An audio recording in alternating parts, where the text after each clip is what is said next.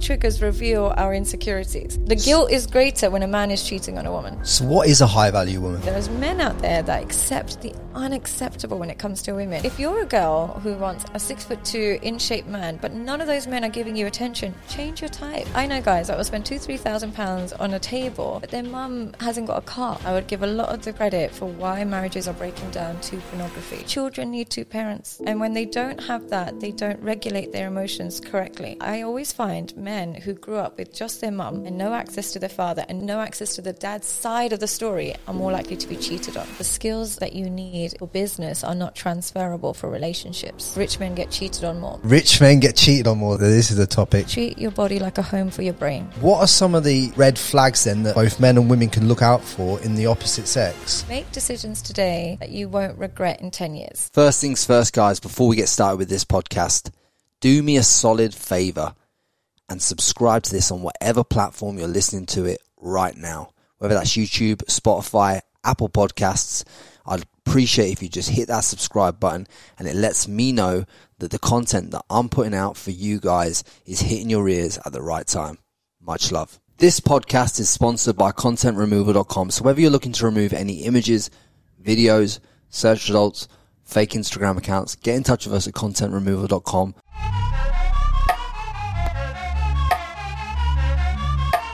Welcome back to the podcast, and have I got a treat for you today? It's not often we get to sit down with one of the best psychologists in the game, Sadia Khan. Welcome to the podcast. That's a bit of pressure, actually, but I'll take it. Best Uh, psychologist in the game. it- it- well, well, the, the, the view, the views, the views that you get say that you are. So, Okay, I'll you know, take that You're the most, you're the most viewed psychologist at the moment, I reckon, maybe on social at the media. moment. Yeah, maybe at the moment, I guess. Yeah. I think I think before we go into the uh, the the deep stuff around well all the topics that we're going to go into, we're going to go into some mad topics. I'm sure we are.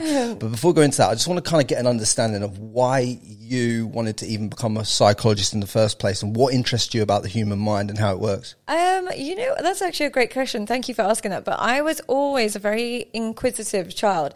I always wanted to know why people do that. Like it wasn't enough because I had very strict parents, incredibly strict parents. So wasn't allowed to do this, wasn't allowed to do that. And I was always curious why because I never really got the why. You know, parents, they're just strict. So I was always wondering why, why, why. And because I had that curiosity, I um, then started studying psychology in school. I was young. I was only like 15, 16 years old. And um, my teacher was just very encouraging. She was just like, you're really good at this. This is very natural for you. You need to do, take this further.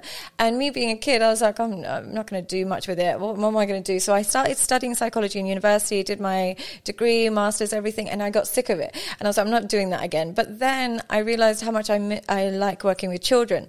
So I decided to become a psychology teacher for a couple of years uh, because I just love kids. Yeah, they're so funny, they're so vibrant. I really recommend everybody to work with Pure kids. energy, isn't it? You know what? They're so alive. You know when I used to walk around in the in the lunch hall and the kids would be smiling, laughing, dancing. Then you go in the staff room and it's miserable and cold. And I just thought, how do people work with adults all the time? You need energy, and the children have it. Have you ever worked with kids? I've taught carpentry to kids when I, when I was because I've been a teacher myself, like in colleges and, Yeah. and done stuff in schools as well. So I've taught them carpentry and physical stuff, and do, and also work with them in boxing as well, Ah, like amazing. teaching teaching They're fantastic. They're just they're just like sponges, and they're appreciative of what of what you can bring. You know what I mean? and they inspire you because you what i learned from them. I think this is one of my i think this is the core behind my success on social media. When you have children trying to learn something very complex you have to get into the habit of simplifying it. Make it digestible. So you take psychology which is really intense and you have to make it digestible to a 50 year old boy who's got no attention so when I got into the habit of doing that, I realized I can dissect psychology and actually teach it to the masses in quite a digestible manner.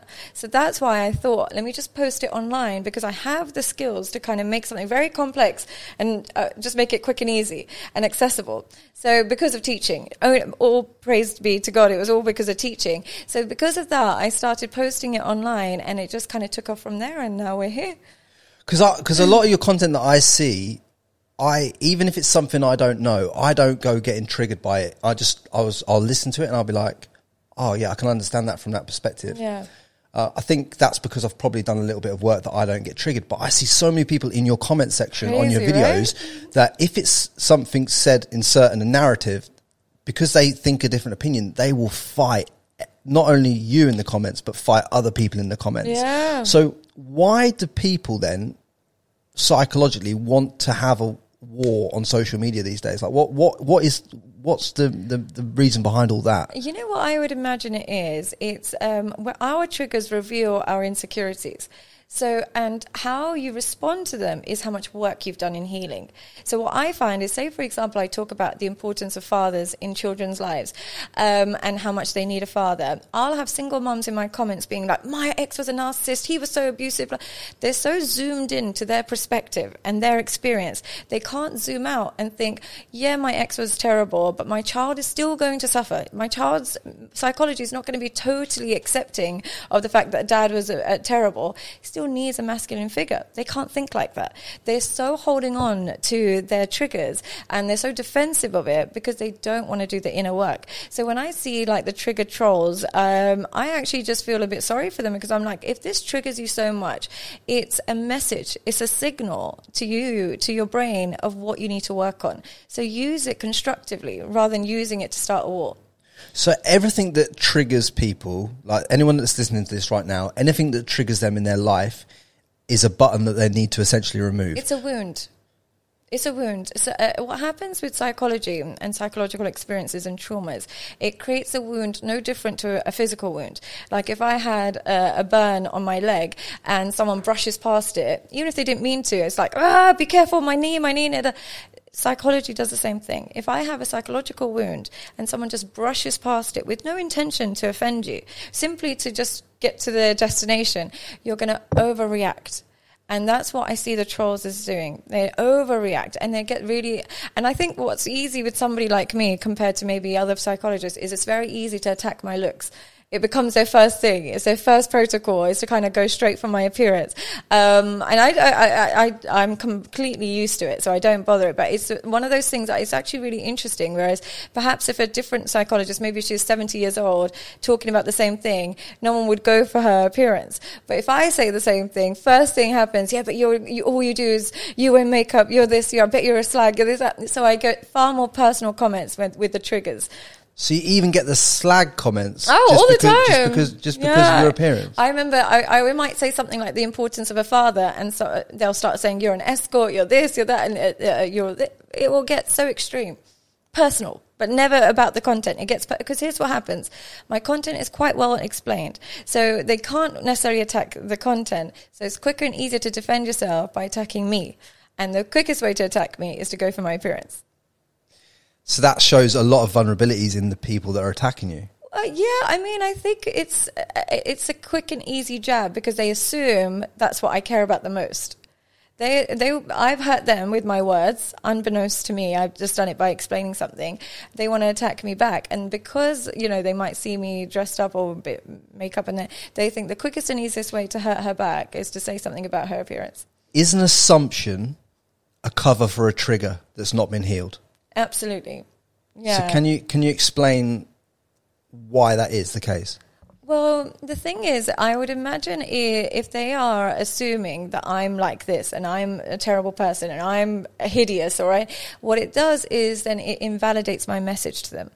And then they don't have to work on what I'm talking about so this so this happens in business in life in every every every factor in every field. Everything. It happens yeah. Because here's the thing. People talk a lot about pretty privilege.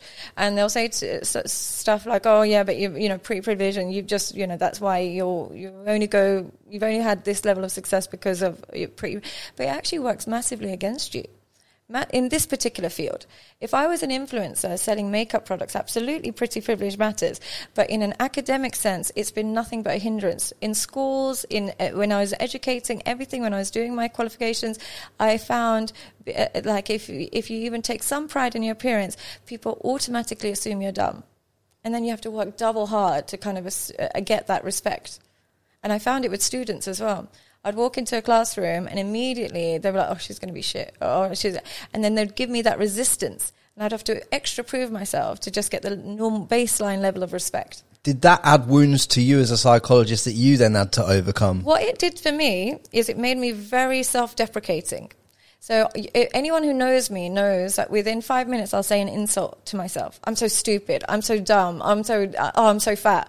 I'll say You did it before the podcast. Did I? What did I say? You you uh, you was not not in not in the sense of uh, in the way that you've just explained, but in the sense of like when we're talking about cameras and stuff, and you Yeah. you, you, you apologize and you and you're apologizing for things you don't need to apologize for. Yeah, I'm overly, I'm so self-deprecating. I'm overly apologetic because I was constantly criticized in my field because I because I, I you know taking care of your appearance and then going into schools would automatically especially with the female students put them on guard. Anything I would say to them they would take it negatively because they would assume it's coming from a place of arrogance. So I had to self-deprecate to get their to get their alliance. I would have to say oh I'm so ugly. Oh I'm so stupid. Oh I'm so this. Um, and only through putting myself down would I get their warmth. So I got into the habit of doing that Do you you know with friend groups and like you know groups of girls, groups of guys? Do you see?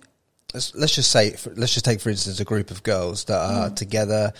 Do you find that there's a lot of crabs in a bucket mentality within these groups these days that hold the someone that wants to break out of a pattern back, so to speak? Yeah, do you know what? I, I, I find that, especially in London, I experience that.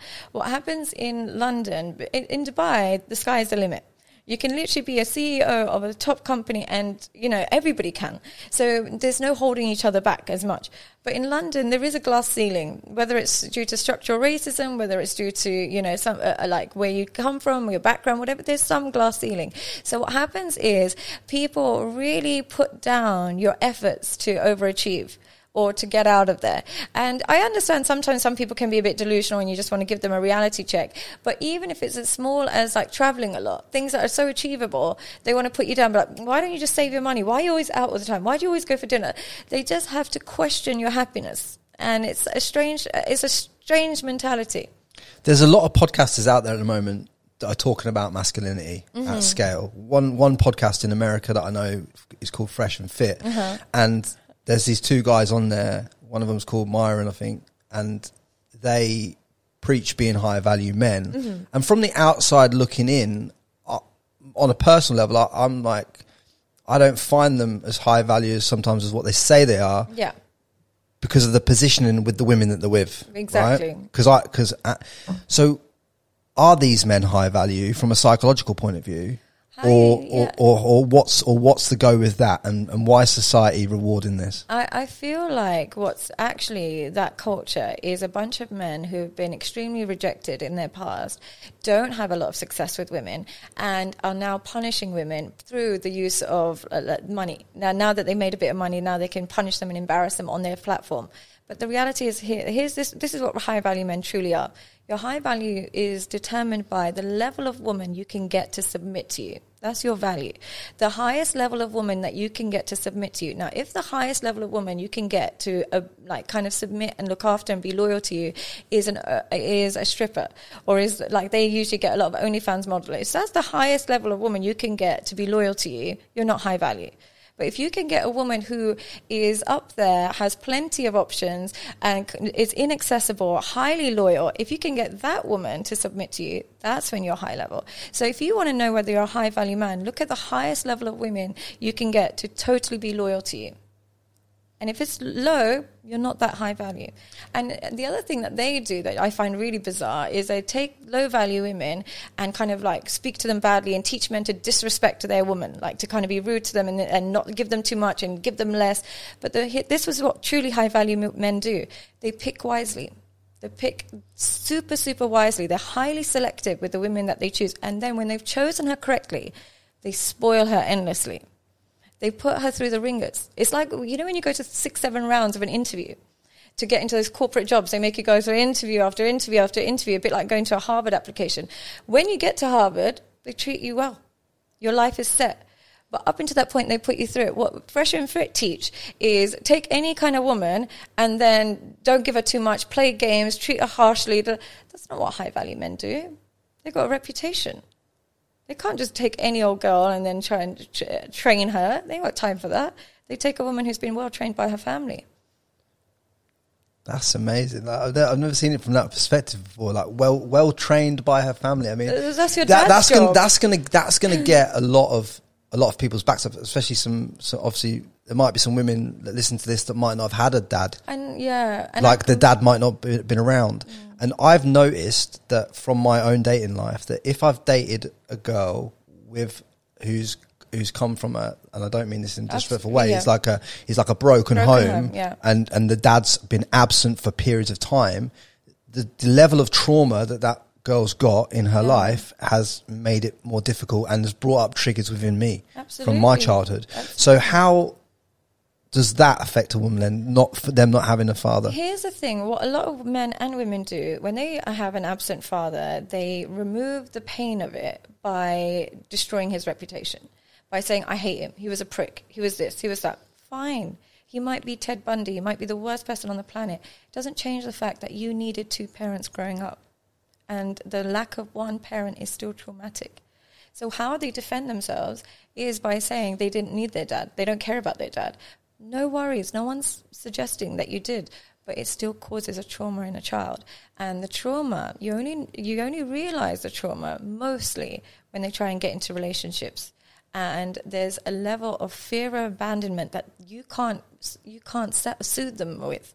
Sometimes you just can't soothe them. They just might be overly anxious that you're going to leave them. They might be overly independent and think, I don't need you because you might leave at any point. They might be uh, easily triggered. And you're thinking, I'm doing my best. What's wrong with her? Why won't she calm down? Children need two parents. And when they don't have that, they don't regulate their emotions correctly as an adult. And it's hyper triggered when they're in a relationship and they're finally in love. That's So- when they behave their worst. So essentially, what you're saying is, it, by having an absent parent, mother or father, Mother or father. you create a chemical imbalance in your brain Mm-hmm. that now makes you harder to date when you when you get older, unless you deal with your traumas. Unless you deal with it. So if there's people listening to this podcast that male or female that have been through th- been through this where a parent has been absent, they believe on the surface that they've dealt with it. Yeah. They'll say, I'm fine. I don't need him. I don't think about him. They think it's about him. They don't think it's about the impact it's had on their psychology. So how can they then do do the inside work on a psychological level so that they can attract the partner? Because I I know I know there's a I know a, one girl specifically that listens to this podcast, and she, um, there's a friend of mine, and she's she she dates the same kind of men all the time, and then then complains about these type of men on a constant cycle. Yeah. What does she? What trigger does she have to break in order to break that? It, does depend on the type of wound the dad left. If it was just abandonment, uh, they might just, and they never met him, they might go for a man a lot older and they're seeking somebody to create that kind of father, masculine figure if they never met him. If it was somebody who uh, was abusive and then left, they'll look for somebody who is equally abusive, makes them earn their love and stuff. So it does depend on the type of trauma. But here's what I would say to start with do you have both sides of the story? I've had too many times where I've witnessed women brainwash children and deprive men of access to their children and brainwash that child. And that child grows up completely and utterly loyal to their mum. And with that loyalty, you have to sacrifice objectivity. In order to be completely loyal to your brainwashing mother, you have to be naive about women. And that sets them up terribly. I always find men who grew up with just their mum and no access to their father and no, no access to the dad's side of the story are more likely to be cheated on. Repeat that again. so men, Men. who grew up with just their mother Yeah. and had no access to the dad in any way, no, no, didn't understand the dad's side of the story, was just told that dad was terrible, they're more likely to be cheated on by their partners. And the reason being is if they had access to dad and they saw for their own eyes that dad's a bit, you know, he's a bit of a mess, it's not so bad. But when they don't even have access, mum just moved them away, just separated them, got courts involved. What happens there? What happens there is they start to put women on a pedestal. They think women don't lie, women tell the truth, and they also don't see wife behavior. They don't see that mum, wives are supposed to, you know, come home at a certain time, check in, or anything like that. They just see an independent woman. So when they meet women, they're naive. They think women don't lie. Women tell the truth. Men are bad. Yeah, that's how they see the world. And then they also don't know the protocol of what a married woman should be like, that she should check in. Whereas when you live with mum and dad, you see mum doesn't go out so much at night. And you see that mum's a bit annoying as well. Poor dad, she's a bit rude to him. You know, you see both sides of it. You see how annoying mum can be. But when you get no access to that, you become totally, totally naive about the severity of some women. So, what is a high value woman? I would just say a high value woman is determined by the level of men she can say no to and resist. What I mean by that is if she can have really low value men and she's just saying no to them, she's not that high value. So low value men, you're saying no, it's not that deep. But if you can get top tier men who are all after you and you're still selective, you're a high value woman. By top tier, you mean High, men that have an incredible amount of options and they're looking to not just sleep with you, to be with you, and you still are selective.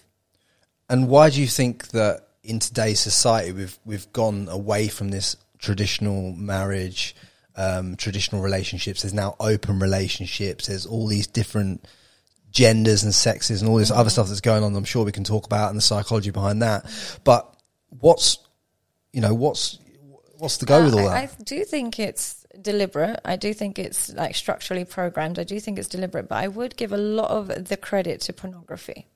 I would give a lot of the credit for why marriages are breaking down to pornography because it teaches men and women desires that are completely uh, against the requirements of a marriage and monogamy.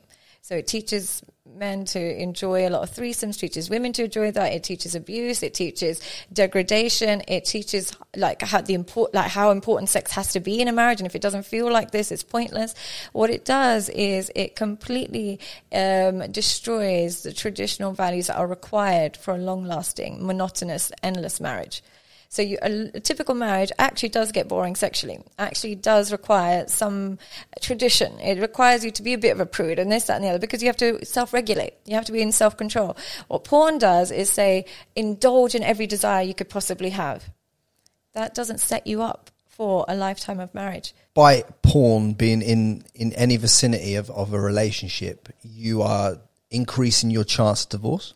I would say so. I wouldn't be surprised. I don't. I don't think in any. Uh, uh, the thing is, there's been no research that suggests it has any positive consequences. None. What people think, oh, but yeah, it lightens up your sex life and it lightens. But here's the thing: having a really bright sex life isn't actually an essential ingredient for marriage.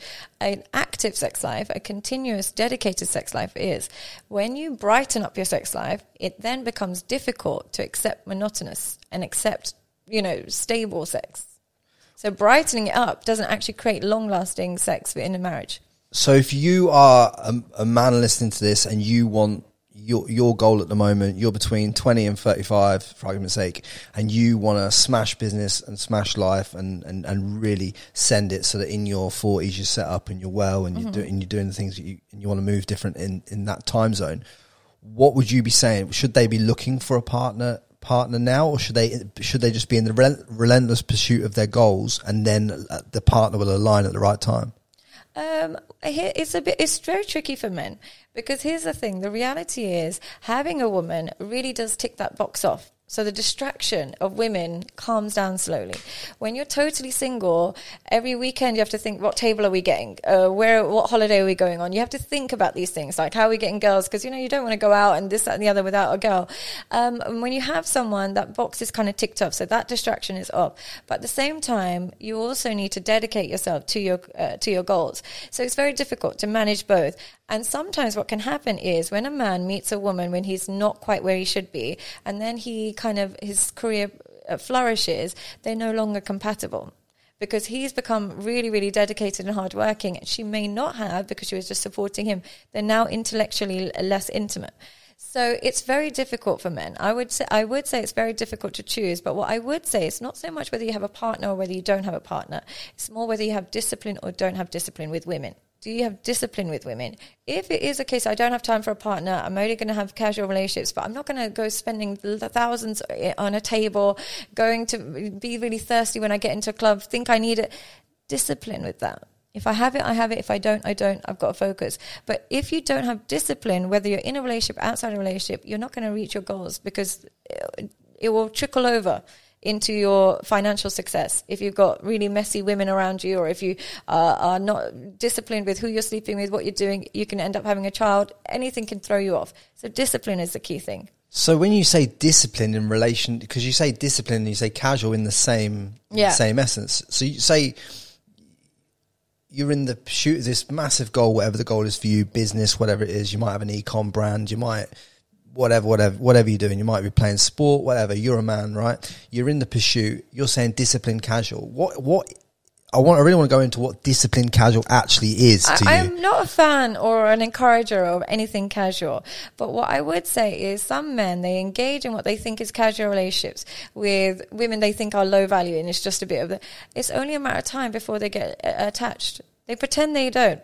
But there's so many men I know that was like, oh, you know, she she was a hoe, but I fell in love with her. You know, or she was a hoe, I didn't take her serious, so I was so able to be myself because I didn't take her serious. Now we're in love and we're having a baby or, uh, or you know, I don't respect her, don't really want anything to do with her, but now she's pregnant. So there's no discipline. If you're going to be casual, at least be very disciplined with it. As in, even your casual partners, there's a criteria, there's a le- there's a threshold of if worst case scenario, if anything did happen, I'd be okay with us being together even if I can't dedicate the time and energy into creating something now. But when men completely drop their standards with casual relationships, they find themselves in situations they can't handle. What should women do then if they're caught in this casual, casual sex trap? The not not truly valuing themselves. Yeah. What what should they be doing, and how should they be moving to move different? Ask yourself the question Is being with him going to make me feel ashamed of myself or proud of myself? And if the answer is I leave feeling a bit ashamed of myself, don't do it. Do you think some women are addicted to feeling the same shame over and over again? They're not addicted to the shame, they're addicted to the momentary feeling of comfort that he might give, the ego boost he might give, the sense of comfort he might give in those 10, 20 minutes. And then the shame they forget about because they just want to numb the pain of feeling like low and getting his attention again makes her feel high and loved. And so they they forget, but the shame sinks in straight after. And they think the cure to the shame is to get back with him again. Every time he calls her, she feels loved again. She thinks, okay, let me get rid of the shame. I don't feel as embarrassed that he's calling me again. But the real way to get rid of the shame is to exit. Do you think then women misunderstand what high value truly is? I think mm, uh, the social media misunderstands what high value is. Social media uh, um, uh, measures high value by just having money. But truly high value is um, uh, in ensuring that you give, not only do you have a lifestyle that is high value, but you also create an emotional connection that is high value. You create a sense of safety, loyalty, and trust that's also high value, hard to achieve. But if it's just like, oh, he's really rich, but she's cheating, he's cheating, it's a messy environment, what's high value about that? Who envies that? So these people then that are in these open relationships are th- essentially what you're saying then is they're just they're just in those relationships not because they're truly in essence happy with it, mm. but they're just dealing with wounds that they don't even know they're dealing with. They're, they're pleasure seeking. What's happening is there's some level of internal turmoil, and they're thinking pleasure seeking is going to get rid of that sadness, is going to get rid of that emptiness, is going to get rid of that shame. But pleasure seeking is the opposite of happiness. True happiness comes from stable, healthy peace. So what about all these girls then that do like things like OnlyFans and stuff like that that are, are going around? They're making hundred k a month. They're calling themselves girl bosses. All this kind of stuff like that. Mm-hmm. On a psychological level, what, are, are are are they that, or you know, are they the girl boss, or, uh. or is that is that a false economy that they've bought into, being sold a narrative by social media? I don't believe any human being can um, reveal and allow others to access the most sacred part of them without feeling some shame. I'm sure the money helps. I'm sure the money helps, but there's an element of shame and guilt every time you I do that, and then afterwards you have to think, God, this dirty old man. Oh, I wish I didn't have to kiss him, but I'll just do it anyway. And so when that you have that extreme level of shame and guilt, the only way to feel good about it is to pretend you're in control of it and to take control. And how you take control by by boasting about it. Pretending it's great. It's a bit like people who are super, super overweight and they say, I'm I'm fabulous. I'm big-boned. Yeah, I'm yeah, yeah. fabulous. I'm beautiful. I'm this no, you're unhealthy. You struggle when you go up and down the stairs. You feel bad when you look at your body. You, there's no way you can't because it's unhealthy. So the only way you compensate is by telling yourself you love it, telling yourself you love it. But when we suppress how we truly feel, because the reality is these OnlyFans women, if they were made of money and came from lots of money and had lots of money and were truly secure and happy in a great relationship with family and friends and partner, would they be doing it? You don't see anyone doing OnlyFans that comes from generational wealth Never.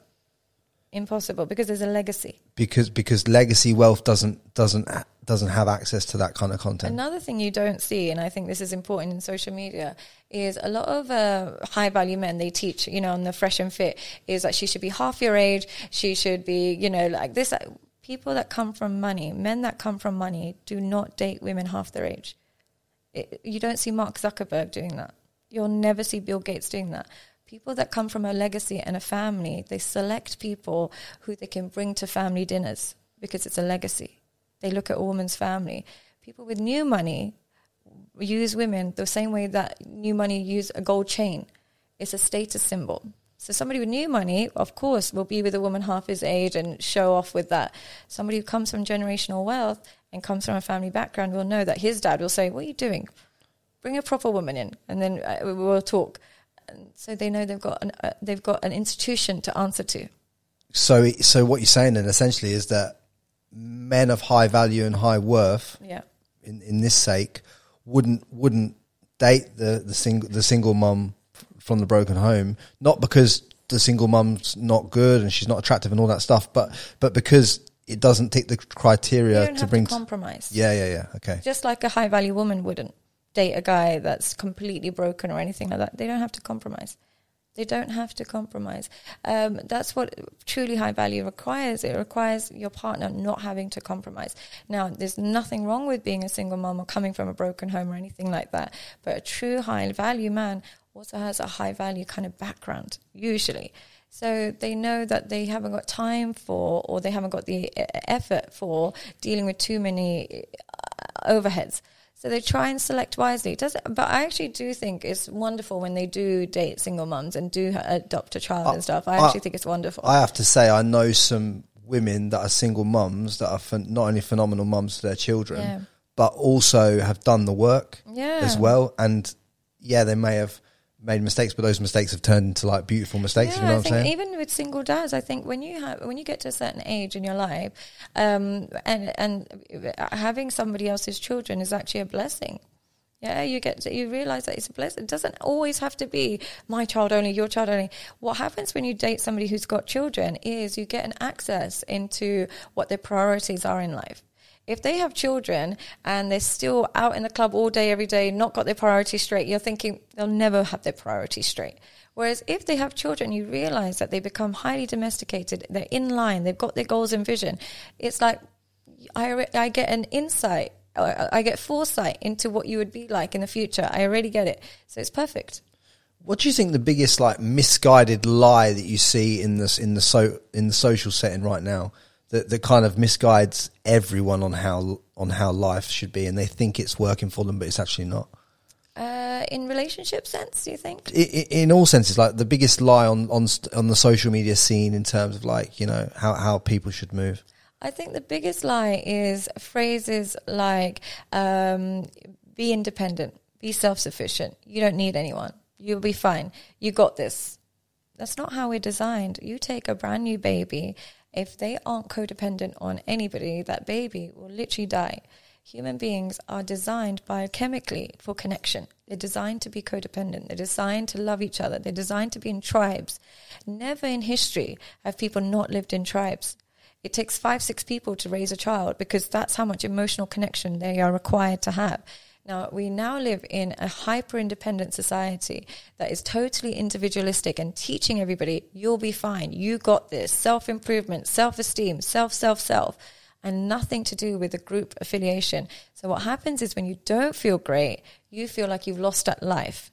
Whereas when we had group settings, it's like, okay, I don't feel great, but my group is doing really well. My, my, my family is doing really well. My tribe is doing really well. I'm good. But now we don't have that resilience because we're totally encouraged to be solo. Do you think though that the lack of obviously you come from a religious background. Yeah. Obviously you're fasting at the moment. Mm-hmm. Do you think that, that your religion has instilled the values and do you think because we've stepped away Yeah. from religion a bit and, and whether it's being a Christian or Jewish or whatever religion, do you think because we've stepped away from that, that it's become harder to have that, that, that grounding in kind of sense of morals? Yeah, absolutely. Because here's the thing humans are designed to follow some kind of rules. We, we need a manual. This is how life is. We human beings need a manual. And I really saw it during COVID. What happened during COVID is people who thought they followed the rules the best actually thought they were the best people in society. They thought we're the best. Like I wear my mask everywhere. I sanitize everything. I'm the best. Because what happens is people who we need rules because it tells us that we're a good person when we follow rules. And it's you, you know like when you get the work stitches, uh, snitches that will snitch on people at work because they think following the rules makes them a good person. That's what people think. Now, when you get rule, if you don't follow religion, you're still going to be following rules, whether it's from the government, whether it's from social media, whether it's from um, your friends. You're going to uh, follow social norms isn't it better that we follow social norms that were, which I believe were either sent by God or good for our soul? Even if it's not, even if you don't believe it's by, by God, the general rules tend to be love thy neighbor, give to charity, pray, so, uh, disconnect from this world. The rules tend to be good for your soul. So I just think that you're going to follow rules anyway why not choose rules that are actually healthy? And uh, I know people think, oh, but there's unhealthy rules in there. But look where society's taken us. We're now going down the route where people think that in order to be a good person, you have to accept people's genders, whatever they want to de- define it as, accept people that might want to, uh, they, they're now changing the rules to something about like children having, being able to give consent and like almost pushing pedophilia because we, we followed the norms. Do you, do you think though that's something that's, that's actively being driven now that they're trying to um, sexualize society? Because I know that I was before this interview, Mm-hmm. I was on I was on Twitter just reading a tweet, and then this Sam Smith thing. I don't know if you saw Sam Yeah. Smith the other night. Yeah. I think that's obviously on a personal level. I think it's disgraceful the kind of stuff that's going on with Sam Smith and Yeah. the way that he's moving in front of like concerts full of children. Children, yeah. And I, I'm. Is that something you think that's from a psychological level? When you look at someone like Sam Smith and the way that he's moving right now, what do you see? Do you do you I see depression. right? Okay. I see depression, and that's not just from his sexualized behavior, it's from his body. The first sign of depression is how much you give up on what you put into your body. Wow. Then you start losing respect for yourself. This is what happens when you gain. I say this to my clients that are overweight. I say, I would love to help you, but I promise you, until you start working out, it's limited what I can do for you. Because this is what happens. That's powerful. That is. yeah, it's limited because, and this is why I'm not fat shaming in any way, but this is what happens when we gain weight. Every morsel we're putting into our mouth, we're losing respect for ourselves. When you're in shape and you have a cheat meal, you'd feel like you deserve it. But when you're out of shape and you do it, you feel guilty afterwards. You're slowly losing respect for yourself. You're, and then when we lose respect for ourselves, our self esteem drops. And then when our self esteem drops, we then either we look for extravagant ways to show we're confident. So what will happen is when you've got low self-esteem, you want to be famous, or when you've got low self-esteem, you might want to do uh, uh, threesomes. You look for extravagant ways to feel good again. Now, when I saw his, I didn't even pay attention to his costume. His weight was the first thing I noticed. Right, okay, there's a depression. Let's have a look at how the symptoms of the. Oh, you're distracting people from the depression by doing all this nonsense, but Right, really you're so- sad. So all the extravagant behavior that people Mm. assume in, in, in their reality in society now Mm. is all a mask for the for the, the depression that they're hiding by, Absolutely. by their body weight just alone. Yeah, body weight. It doesn't mean if you've got great body, you're in great, you, your self esteem is high. I'm not saying that. But the quickest way to assess someone's self esteem is to look at their body because it tells me what you're doing to it on a daily basis. What about these guys that I when I was even when I lived in Australia, um, I'd go into gyms like World Gym, Mm-hmm. which is like one of these bodybuilding gyms. I'd go in there, I'd see these gads, lads that were carved out like Greek Adonises, you know, that, like Michelangelo's been there with a chisel, Mm-hmm. and I'd look at him, and when I looked into like t- into a conversation, and looked into their eyes, like I could see a broken man, like in, in, in but that. even those men will be injecting something. They'll be doing something to their body that's not good for it. And here's the thing: your body is your basically your home. It's your it's where we place our psychology. It's a, a home to put your brain. Now, how you treat that home, like if you have if you're renting a place, if you treat it like shit, you obviously don't respect the place. And same thing, if you treat your body like shit, you don't respect it. So there's something going on in that. So just like if I trashed a hotel room, I don't. If I trash my body either through alcohol, through steroids, through overeating, through having sex with the wrong people, I don't respect it. Something's going on in the psychology. Yeah. So, what are some of the red flags then that, that both men and women can look out for in the opposite sex that, that can that can show them this person isn't whole and and you know potentially stop a bad relationship in the first place. I presume if you walk in and from what you've just said, and you walk in and their place is a mess, it shows you that their headspace is a mess, right? Yeah. And I presume that if their body's in a mess, that is pre- that then pre- presumptively your mind's in a mess too. Mm-hmm. What other things should people look out for? I think what is their decision making in general, and this involves everything. How, what kind of decisions they make with their money, with their time, with who they have sex with, with um, with how, everything they do. You look at their decision making. Now, if their decision making is responsible, it's sensible, it wants the best for them, and it helps them achieve their potential. Super high self esteem. But if their decision making is so chaotic, or it doesn't make it doesn't add up like one minute they're so good at business but then they choose the most toxic partner in the world or they're so good in their relationship but then they gamble on the side it's like there's something there's something in your decision making that tells me about your traumas so let's lean into that and have a look at your own decision making in your life and think, okay, I'm so disciplined when it comes to food. I'm so good when it comes to money. But when it comes to relationships, I just seem to make the worst decisions. Why is that? Or it might be the opposite. It's like, I'm so good at relationships. I'm so good at all of these things. But when it comes to business, I don't know. I make stupid decisions. Well, your decisions tell me where your traumas are. When you want to ascertain more in depth on that, when you want to get really ingrained in like, okay, say, say I, okay, now I've accepted that I've got this trauma, sorry, right. right? So I've accepted I've got this trauma. I know there's a trauma there. How can I use psychology on myself to understand myself more and get, and get in there without having to go see anyone? Or is that not possible? Uh, you don't have to go see anyone. It doesn't necessarily have to happen. You can just, you know, educate yourself online and stuff. But here's the problem.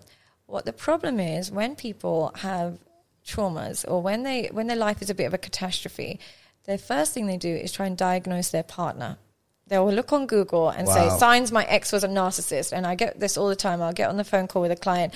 Uh, I just wanted to speak to you because my ex is a sociopathic ni- uh, narcissist. Pointless session. Wow. It, it, pointless session. I've literally just had flashbacks. I was dating this girl, and uh, in the early days of this podcast, I was dating this girl, and I'd be having this brilliant day, and then she'd ring me up, and it just felt like she was just trying to start a fucking war with me, yeah. starting an argument to cause to cause this drama in my life, and I'm like, where's it just came, it's just like out of nowhere, like yeah. two minutes ago, great, like now there's this big world oh, war starting. She was a bit broken. Yeah, she she had. I think there was trauma in relation to her father growing up. So anytime there was separation, she would get anxious or start a fight. Yeah, mm. yeah, and very beautiful, very good looking. Um, her mum and dad were still together, but because she was she was traumatized by the by the by her dad had hit her mum. Okay. Right. So there's there's trauma there, mm. and she used to start the most randomest arguments for well, me. What that is is like when people are traumatized, what they do is they fight with their partner to test how much they will fight for them back. So really, when women are fighting like that, they don't actually want to fight. They want to test your level of love and attachment to them. So what may have been happening is you might have been busy in your podcast. You might have been sat at home. Maybe she saw that you liked a picture of a girl. Maybe she saw something that uh, triggered her. She's like, let me start a fight. And I'll start a fight, threaten to leave him. And if he begs me, then I feel good again. I can relax. But if he doesn't beg me, then I know he's a prick. It's a test. I, I knew I knew. and there's a, no way I, to win this test, by the way. I, As a man, there's knew, no way to win. I, uh, at the, at the, I knew it was a test. Yeah. I knew it was a test. I didn't understand the psychological reasoning behind the, test. the test. Psychological reason would be she's been triggered into thinking that at some point you're going to abandon her, so she wants to abandon you before you can get there first and test your response. On a random Wednesday, that's going on a random Monday morning. I, I would do it before seven a.m. sometimes. Do, do you find do you find the the cycle of like the moon and stuff like that affects women on a psychological level as well? Um, I, I, I can't comment on things I don't know enough about. So unfortunately, I don't know anything about astrology. Because, because I was speaking to my my friend who's a nurse who works in a hospital, and she said that there's some crazy stuff that happens around these full moons. I'm sure it does. Uh, You know, I just, uh, I, uh, You- uh, religious reasons, we don't actually follow astrology too much. So I don't, I've never had my hand read. I don't know too much as. I know I'm a Taurus. I'm very much a Taurus. I know that. Uh, but I don't know too much about it. So I can't. no, I, comment, I respect. I. I, I respect that. I Yeah. respect that. So, what are some of the key the key learnings that you've learned in the last twelve months that, that you previously, even in your psychological career, you hadn't even discovered them? One thing I really have found is how many women cheat on men and how many men accept the unacceptable when it comes to women. And because, and I was explaining this to my friends, I have a bunch of really beautiful, wonderful friends, male, female, everything. And I, th- I think I never realized that we are a certain type of uh, a subcategory. I thought everybody was like us. I thought everybody doesn't tolerate nonsense, and I thought everybody's like that. But I didn't realize that there's levels to it, and there is people out there, there is men out there that accept the unacceptable when it comes to women. And I always knew women do that. I always knew that okay, women have a bad boy phase, or women have guys that leave them on read. I was aware of that because you always hear about it on social media. Women ain't, sh- uh, men ain't shit, or men are trash. I always knew that men are naughty, and uh, the type of men I know, I know. Okay, I'm sure you're up to nonsense. I never knew how bad, how bad it is for men when it comes to dating. It's impossible for them to find a loyal girl these days, but they accept the unacceptable.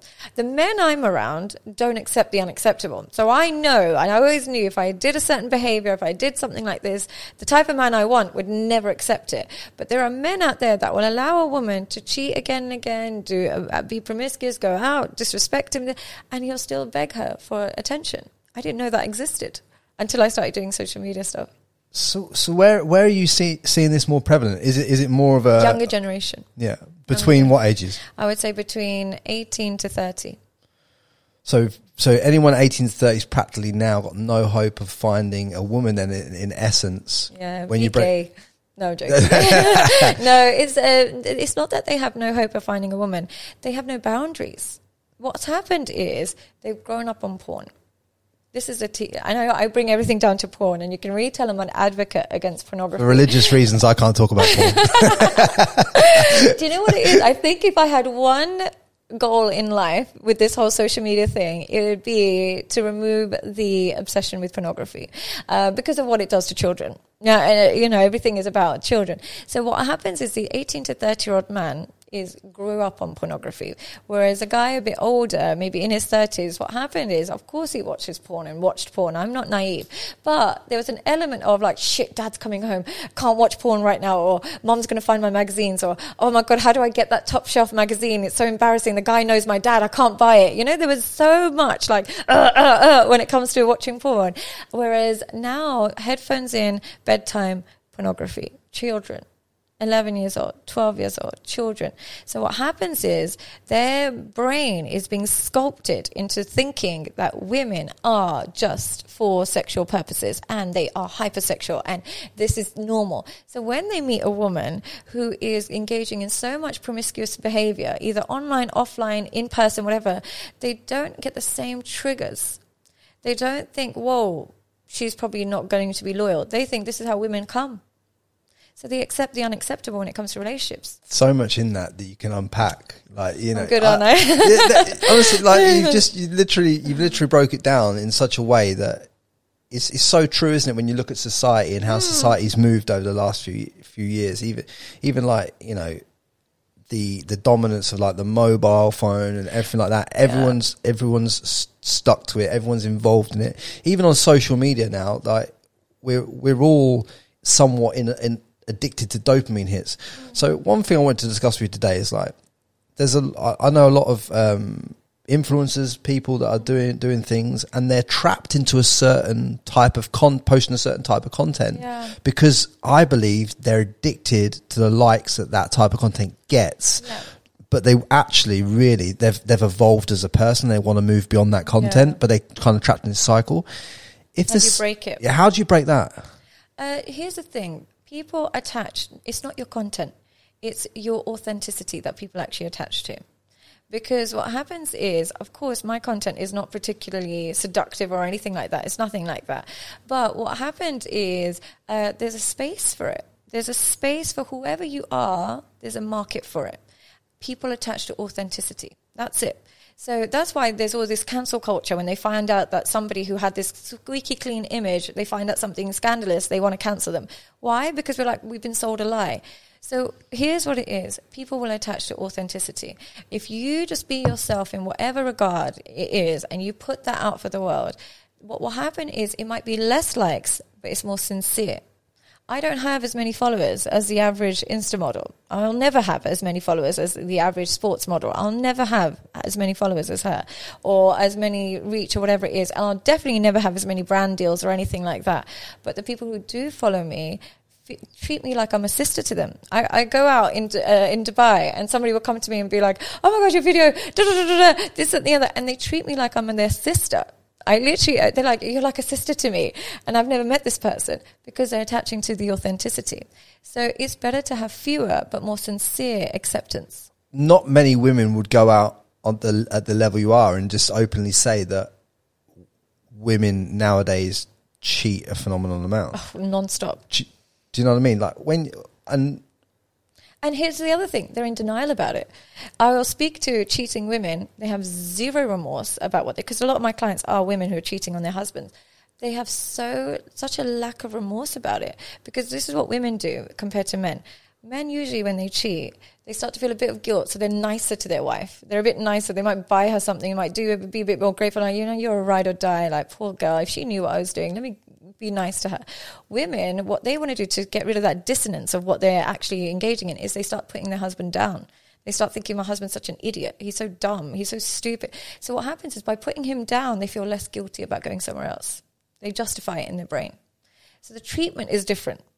The guilt is greater when a man is cheating on a woman. And would you say it's skewed skewed more one more to like the female side of cheating these days than the male? Definitely, because they're better at it just through the the fact that women understand psychology at a lot deeper level than men. Because men are more naive. They just think when she says she's coming home late, they don't have that automatic who, what, where.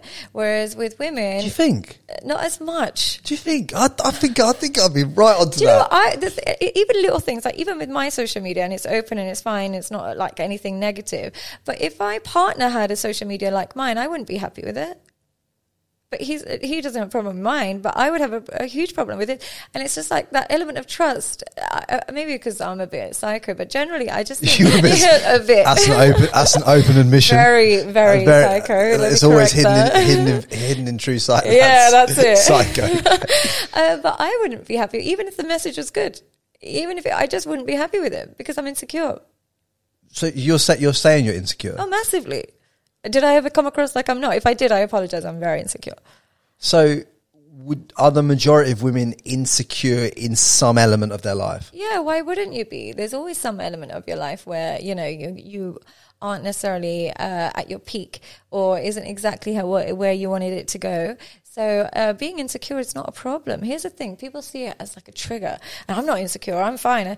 Nothing wrong with being insecure. It's about having a handle over your insecurities, knowing them, warning people of them and being being kind to yourself because of the insecurity. Women have a certain I suppose without being mean, I suppose they say men age better than women in a lot of respects, don't mm-hmm. they? they? They say that is is that is that a truth that in from a psychological point of view that, that women have a, a certain thought process around how they're aging. That's why they go and get loads of fillers all this kind of stuff to cover up, to mask, and that's another mask for traumas that they've not dealt with, rather than allowing Here's themselves the to be beautiful and age nicely. Yeah, do you know what I'm saying? Here's the thing: I don't think it's necessarily so much about aging because I do think that children age you, unfortunately, as a woman. So if you have children, 22, 23, that can age you more than a 30 year old who's had no children.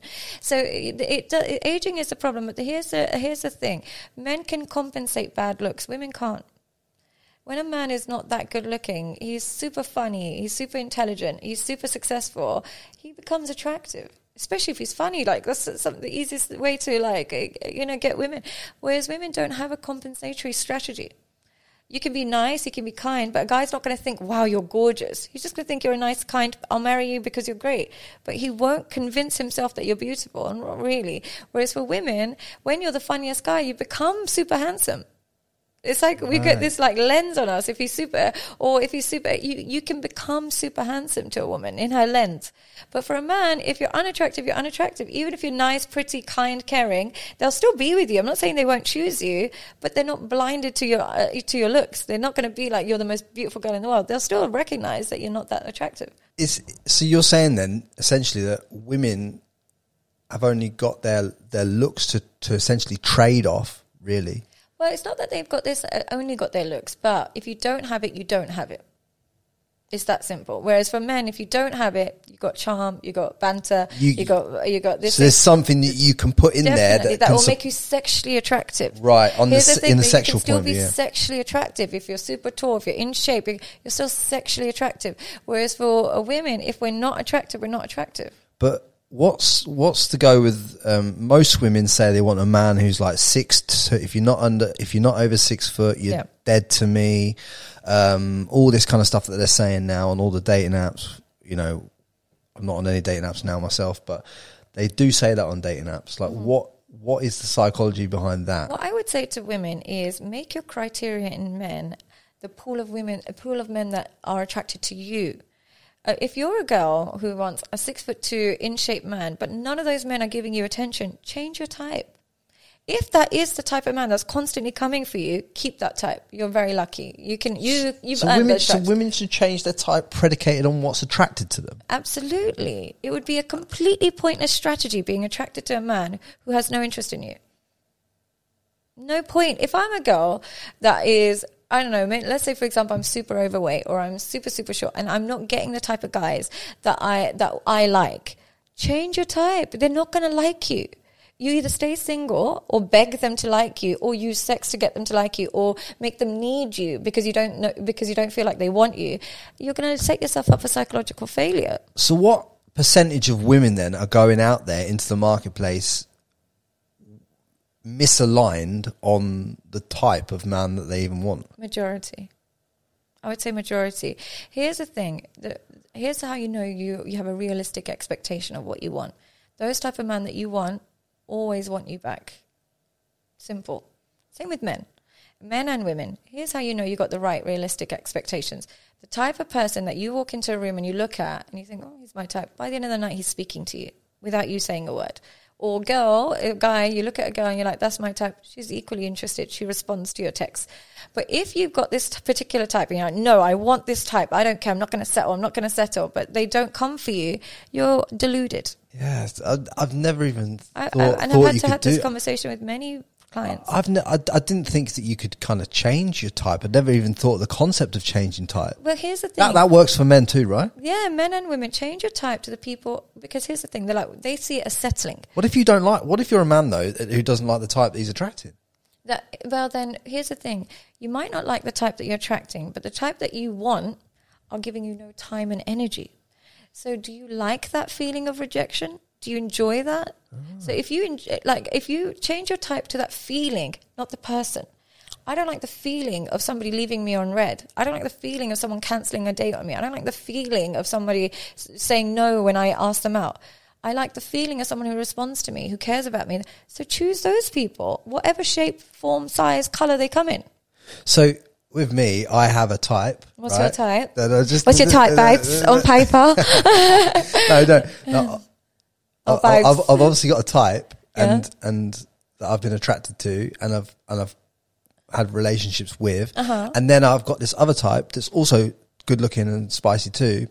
But I kind of think when you said that, when I was, I was saying, okay, I've got a type, and I was going processing it in my mind, and then I thought to myself, fuck, I always war with the these women that are my type because because they're, Exactly. they're all they're but but I still get with them, but like they're. It's it's drama. Discomfort. It's it's drama. Like uh, it's like It's, a being it's being in a fight. It will be disrespect. Here's the, the underlying feeling when you go for somebody that is your type, but you're not necessarily their type. You're, there's an element of disrespect Always. There's either I'll cancel on you last minute, I will talk to other people. There's an element of disrespect. If you're causing that person to shift their type to be with you, they'll start disrespecting you because they don't want to be there. Ah. so what happens? Yeah. Yeah. So what happens is when you choose the person that chooses you, there's an underlying respect. Choose a person that chooses you. Then you'll get some self-respect and mutual respect. It's fucking, it's fucking mental, isn't it? So, so you're saying that there's because if anyone causes, like for example, I'll have like maybe I'll have like I'll meet a guy who comes to me and says, "Okay, I want a really beautiful girl. I want a really really beautiful girl. I, she has to be six foot, like five foot six, tall, beautiful, blah blah. I want a beautiful girl." And he's not he's not their type. Yeah, he might be super short, he might be overweight, he might be a bit older. He's not their type, and they're convinced that it's just a matter of time that she, she falls in love with him. But here's the thing that supermodel girl doesn't have to compromise. So if you are super short, if you're super old, if you're super overweight, she doesn't have to compromise. Why would she choose you? Choose a girl that chooses you because then she's not resenting you for having to compromise. right? And, you, and and and like I say, choose a girl that chooses you, but you're not saying don't choose a non-attractive girl. No, she You- could you- be beautiful. she- yeah, you say you're saying be beautiful, but but but actually, she but, chooses you. but but because because she chooses you because she, you are her type, Yeah. you now have peace as a man. You have respect. This is what one thing that men do online. We want peace. We want peace. We want peace.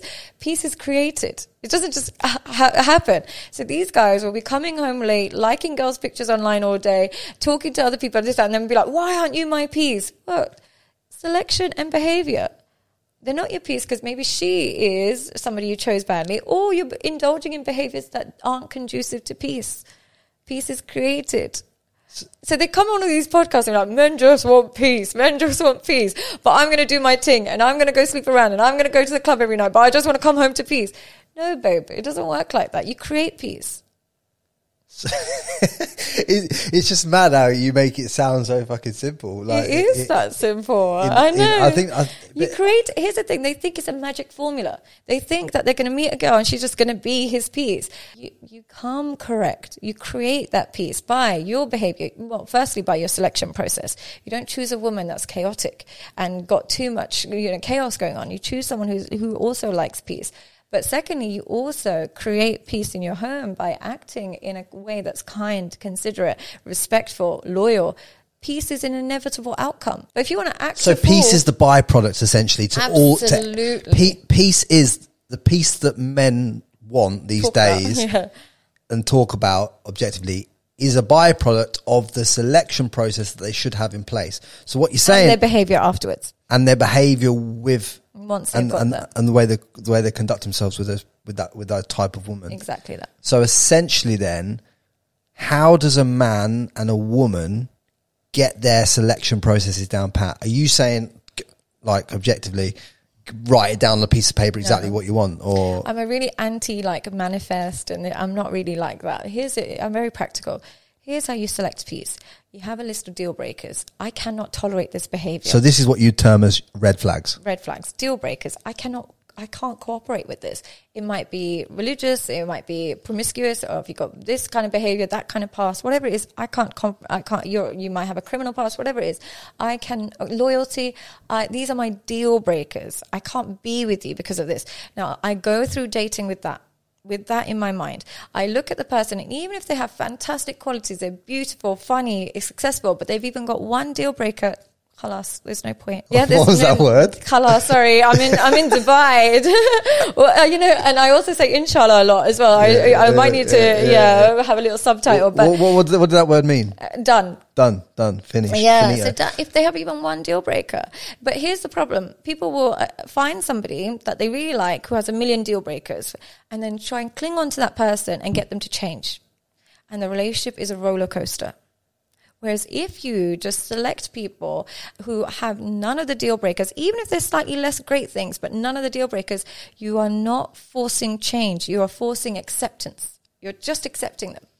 And then the relationship is smooth. this is why when I go into f- generational wealthy environments Mm-hmm. and parties, and I see how the women conduct themselves and the and the type of women that men have, Yeah. and they might they might not, to be honest, even be the fucking best looking picnic No, at the box, they're not that. but they'll have the beautiful, elegant woman that's also come from some generational wealth, and it's just the the the and they might not be eloquent outside of there, but in the environment that they're in, they are, and it's it's very when you look at it from a psychological point of view, like okay, now I get how Synergies there. the synergies there, mm. and they, they've they've contextualized and created their environment to mm. represent them because they understand that this woman and this man represents me as a person too. Yeah.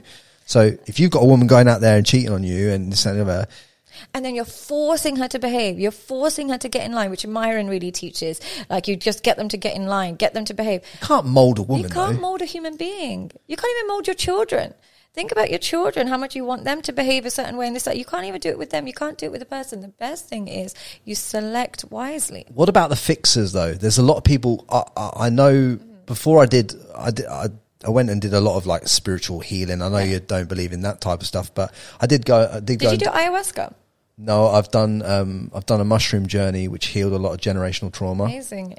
and um, I know it's probably anti what you believe. No, no, it's not, not that. It's, uh, it's just, I also find it a bit scary. Right, I'm, okay. I'm a, I'm a wuss. I've never Well, drunk I- alcohol. well, I- I've never done anything, so I'm very uh, uh, I've. I, I don't drink alcohol. I've never had alcohol, um, but I've and I've never had any other drugs other than Okay. other than mushrooms. But I um I went on this mushroom journey, and it really Ah. it really helped me find peace with because I, because I felt when I was younger that I didn't feel like I had. I, my mum and dad had been together like forty five years. okay. Um, good family, stable home. But because I had a sister and I was in my head, I was in a competition with my sister. I didn't feel loved by my mum. Right. That lack of love that I f- that I didn't feel from my mum at the time that I'd never healed caused all my all my dramas in my relationships. I had You- a similar problem. yeah. Yeah, I have lots of sisters. Right. Yeah. Yeah. Yeah. Yeah, So I you know. felt like yeah. Absolutely. Right. And when you feel like that, unless you heal that, I, I've healed that now. That's why I can talk about it openly. You can't talk about something you haven't healed, right? Yeah. So But how, how do you measure healing? Well, I just feel, I just, I, I, I know that I know you don't like the word, but I just feel peaceful now about talking about it and helping other people by talking about it and saying, look, I had a trauma here, mm-hmm. and that that trigger and that and that deep ingrained belief that wasn't even fucking true. Yeah, it's a core right? belief that you A core, a core belief that I developed that my mum didn't love me, infactual, not true, and not present in my reality. However, I took on the took on the belief like it was true and created a narrative around it, and then that that that by not healing that part of myself, I attracted these these beautiful women that had other ailments in their childhood that they hadn't healed, and and they attracted, and by being in that environment, it caused chaos, Yeah. and that was and that was Well, my well, learning here's lesson. what core beliefs do to us. That's really fascinating. If you grow up thinking that you're not loved by someone, that you believe that, that's a core belief. So what happens is you go through life with that belief and you look for people that validate that belief. And what I mean by that is you look for people that will make you also believe that you're not lovable. Th- This, thi- thi- thi- this is exactly what happened. Exactly what Mm-hmm. So happened. you'll either find someone very caring and push them away until they stop loving you, and you're like your core belief still stands, or you'll choose somebody who doesn't love you that much anyway, and then your core belief still stands. So we're looking to validate our core beliefs. We're looking for other people to also believe we're not uh, lovable. So until we get rid of that core belief, we'll constantly be in the cycle. Yeah, and, and that's what I was doing. I was I was dating very very very very spicy, but very very very Spicy, toxic. right? Very to- very toxic. Do you know what I mean? Like that. It's, it- it's just total. It's just I just caused myself so much chaos. Tra- well, what you do is strengthen that core belief. and, and yeah, and then what what happens is you back up the belief.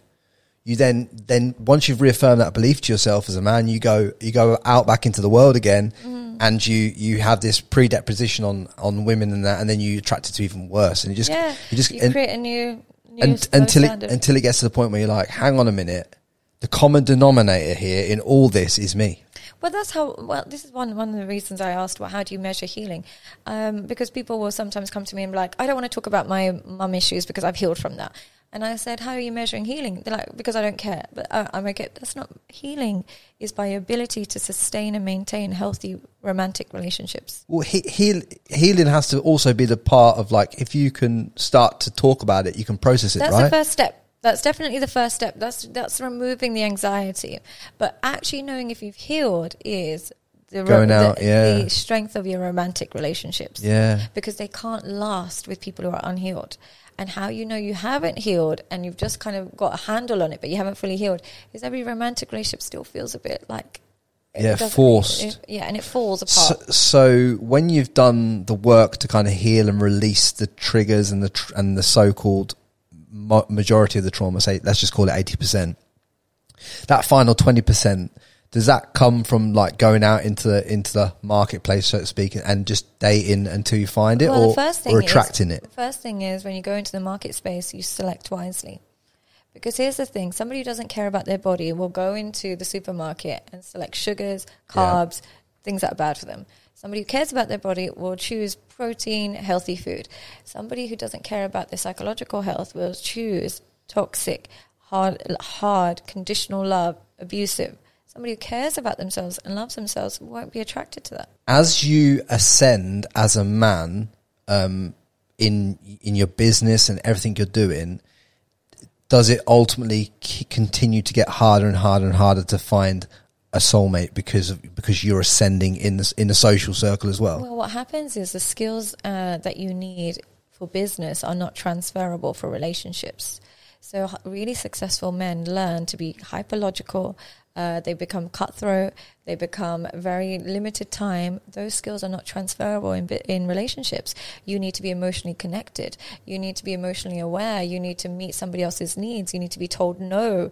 You need to be, you know, you need to compromise. And as a man becomes a CEO, and so nobody tells him no. And so, and also, he fires people. He's logical. He's this. That. Those skills are not transferable. So it becomes increasingly hard to maintain and sustain a relationship. So the only way he deals with it is by selecting a woman that doesn't require as much emotional connection. And that's why rich men get cheated on more. Rich men get cheated on more. Now this is a this is a topic. Because here's what happens. Like I said to you, to be hyper successful, you have to be very logical, not very emotional, super busy. Therefore, you need a woman who's not requiring that much emotional investment, doesn't mind that you're busy. Those women who don't look for emotional connection look for financial investment.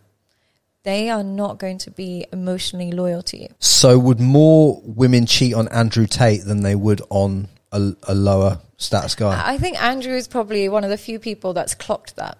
And I would imagine he would put women through the ringer before he invests in them. So pe- perhaps not Andrew, but I would say more women would cheat on somebody like uh, who's a hyper successful man that's out there. I, I want your example. I'm wait. Okay, I'm, I'm waiting would with bated breath I don't on want to upset anyone, but I would say more women would cheat on a CEO of a company than they would of an employer of a company. The employer will probably date another employer who have limited kind of The employee, you mean? employee, yeah, yeah, sorry, another employee. They would date each other. They have time for work, time for investment, time for work, time for investing in themselves, the kids, the, all this stuff. So they build something and they create that emotional connection and they're also tapping in and out. And you also know she's not choosing you for lifestyle. She's not choosing you that. She's not that type of woman. She's choosing you for the connection that you created. Now, the CEO is automatically choosing women who like lifestyle because he doesn't have time to emotionally connect. Right. So which which means he filters it down.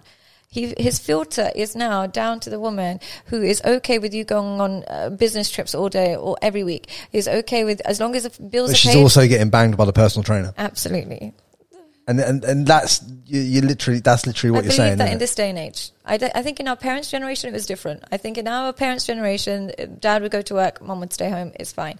Now, what's happened is people feel they're entitled to every source of pleasure that they can access. So if he's not emotionally available, I should be with somebody who is. So I'm going to get the best of both worlds, and I'm going to find it somewhere else. Is what Andrew Tate is teaching young men the full narrative, or is there something missing from the context? I think I'm going to be careful, uh, but I think what he's missing is the difference between new money and legacy money, and enjoyment and fulfillment.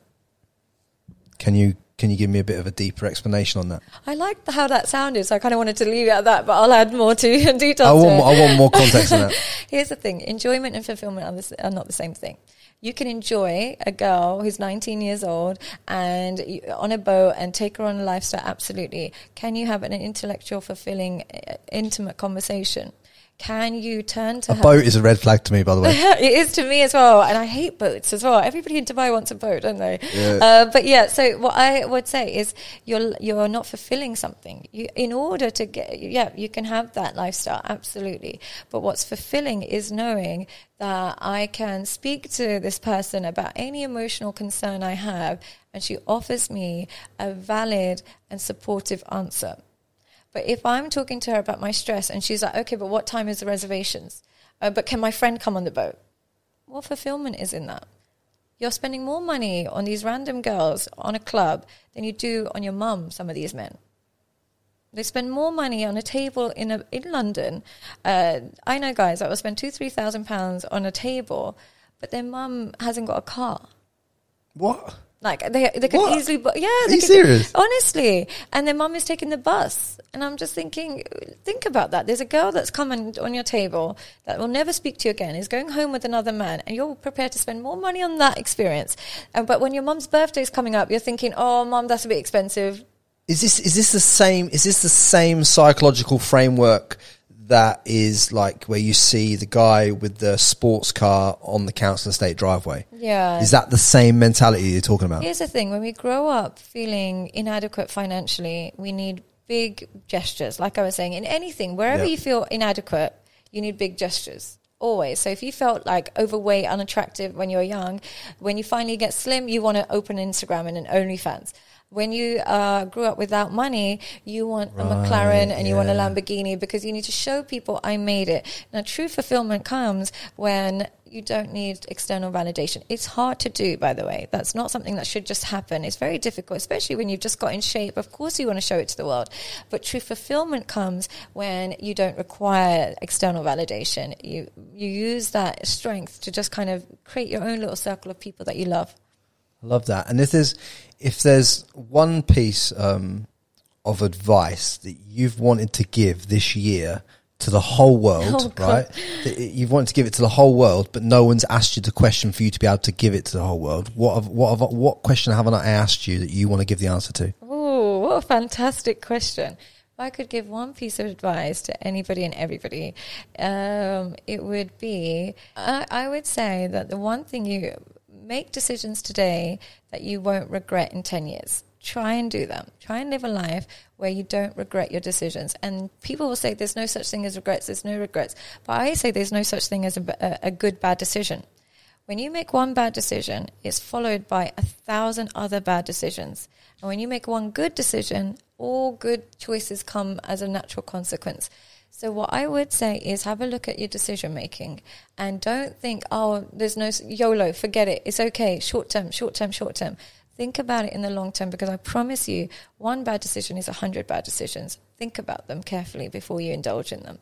If there's one final piece of advice you could give for all the men that are listening to this podcast, right? The the if you if you had to leave the world tomorrow, you're checking out and you've just got to leave men with one piece of golden wisdom that they can implement in their life today that's going to move them forward in their dating life, in their from a psychological point of view, what would it be? It'd be to treat women well. And I'll tell you why. When you treat women well, they become better human beings.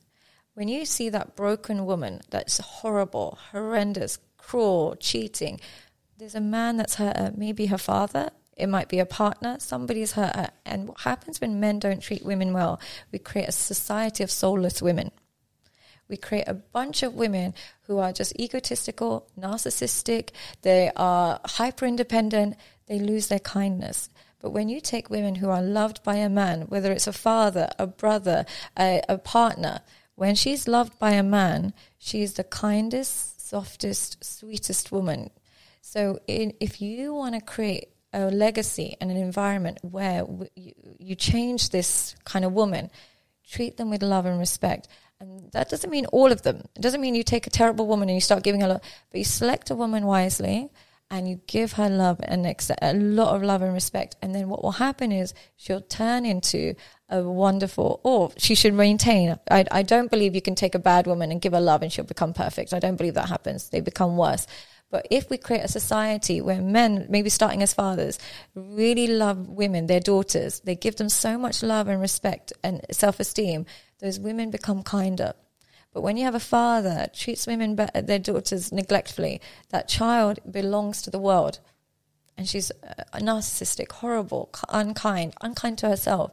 So treat the women in your world, whether that's your mother, your sister, your child, your wife, treat them well. And if there's one piece of golden advice that you could give to women that's going to help them advance their life, what would it be? preserve your body. It's really important for you. Preserve your body in every way you can. Um, it, whether it's on social media, whether it's with the people you interact with, eh, whether it's with your friends, family, whatever it is, preserve your body. Treat it like a, a home for your your brain. And just like you wouldn't trash a hotel room because it's where you're living for the next couple of days, don't trash your body in any way, shape, or form. Don't plaster it everywhere. Don't give it out to every man that doesn't deserve it. Don't uh, vandalize it with like tattoos and stuff that you're going to later regret. Treat your body like a home for your brain. I love it. And I really appreciate you coming on Don't this be day. silly. It's a pleasure. Like, uh, it's, it's honestly been a pleasure to talk about some of these topics. Some of them obviously a bit in depth and not normally what I'd normally touch upon in, in this podcast. So it's nice to be able to have the forum with someone who knows in the depths that you know to be able to touch on some of this stuff and really understand the, the deeper meaning behind a lot of the stuff that's gone together. So Thank I really, you for I really, asking app- such insightful questions. No, I I, appre- I love appreciate when. I'm on a podcast and I say something that I haven't said before because it's hard to how do many that. things on this podcast have you said? That, I think majority of it, I feel like I've never said before. So I really that. enjoy that because then I, I, because I hate watching myself repeat anything. So, you know, um, when I get asked insightful questions, I really, really enjoy it. I, appre- I appreciate you doing it. And guys, do me a solid favor. Yeah? If you've got the amount of value out of this and you've learned some, some lessons in it that I think you should, I know some of these things can be a bit triggering. Um, if you feel triggered at any point during this podcast, there's obviously work there to do. That's the beauty of the work. The work never ends. If you get triggered, it's just revealing a pattern in yourself that you need to fix. That is where your work is. Lean into that. Don't don't hate upon it. But I hope this podcast gives you immense value. Share it with everyone in your network.